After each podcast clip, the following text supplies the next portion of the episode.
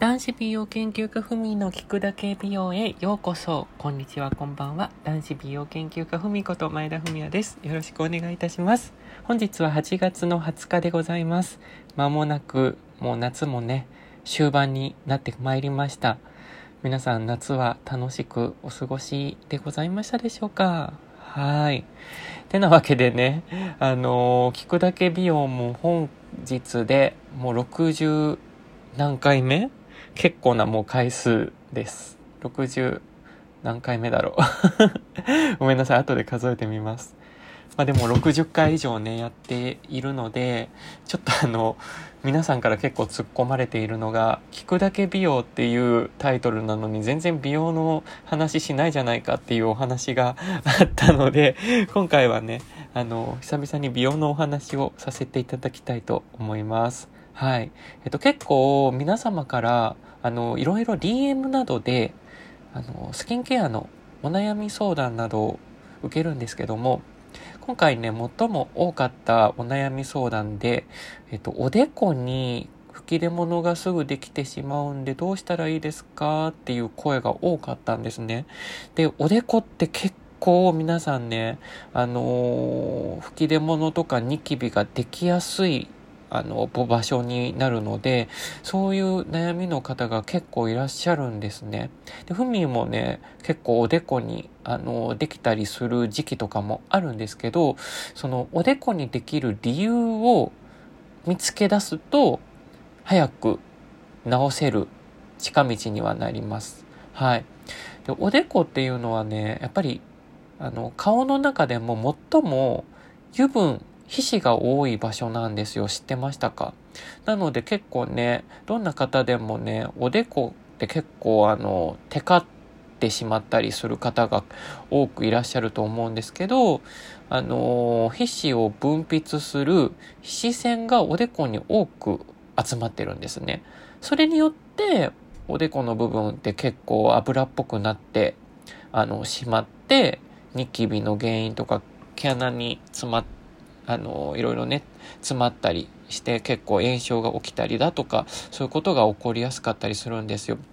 で、まあ、かといって、おでこの部分の油分をね、たくさん出るからといって、油取り紙で、あの、取りすぎてしまっても、それはそれでまた良くなかったりするので、これどういうのが原因かっていうのがいろいろと、まあ、要因はあるんですけども、でも結構ね、おでこっていうのは、皮脂の分泌が、まあ、大人につれてどんどん減ってはくるので、若い頃が一番最大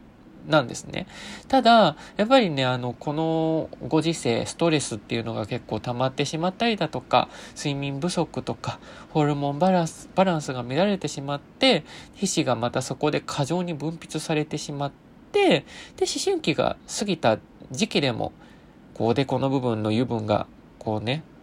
増えてしまってニキビとか吹き出物とかができてしまう可能性もあるんですよ。だからそういう方はね、できるだけあのストレスをためないように、あの自律神経をあの安定させるとか、そういうね、生活習慣を変えていただく必要があるんですけど、逆に、あの、最も多いのが、フミもそうなんですけど、あの、シャンプーが結構原因の方って多いんですよ。髪の毛のシャンプーね。そうです。シャンプーって毎日するじゃないですか。でシャンプーを、あのー、洗い流すときに、こう、前向いて、前、前を向いてやると、頭を上にしてこう洗っちゃうと、その水が顔とかおでことかに、そのシャンプーのね、あのー、成分がガーッとおでこに当たってしまいます。で、それが洗い残しとかで、炎症ができたりとか、あのー、するんですよ。そうなんです。すすぎ残しとかも結構あるので、なのでどうしてもそのシャンプーのね、あのー、液がこうおでこにつきっぱなしになったりとか、あと頭髪量とかワックスとかスプレーとか、そういうのがおでこについて、あのー、悪化する場合もあったり、あと女性の方とか、まあ男性の方でも前髪系男子の方だったら前髪をずっと下ろしてしまうじゃないですか。で、日中その下ろしてる前髪がおでこに当たって、それがあの髪に付着した汚れがおでこにくっついてそこから炎症をするっていうね結構部屋地上でこうおでこのニキビが悪化する方もいるんですよ。でふみはあの結構ねあの前髪を下ろすので、ふみも結構ね、あの、おでこは隠してる状態なので、結構そういうので悪化させることが多いんですけど、できるだけシャンプーは上を向いて、あのー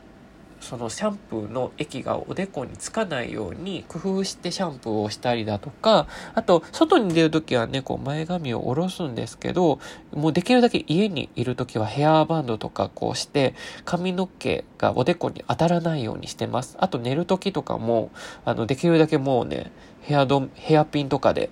前髪あの、当たらないようにおでこを出してます。そうするだけで全然ね、おでこに、あの、汚れとかがつかないので、綺麗なおでこをね、あの、維持することが可能でございます。なので、まあ結構ね、ホルモンバランスとかそういうのも原因もあるんですけど、そういうシャンプーとか、あの、髪の毛が当たってできてしまうっていう方も結構すごく多いので、そこを一回気をつけてみてはいかがでしょうか。はい。では本日はここまでです。男子美容研究家ふみでした。ごきげんよう。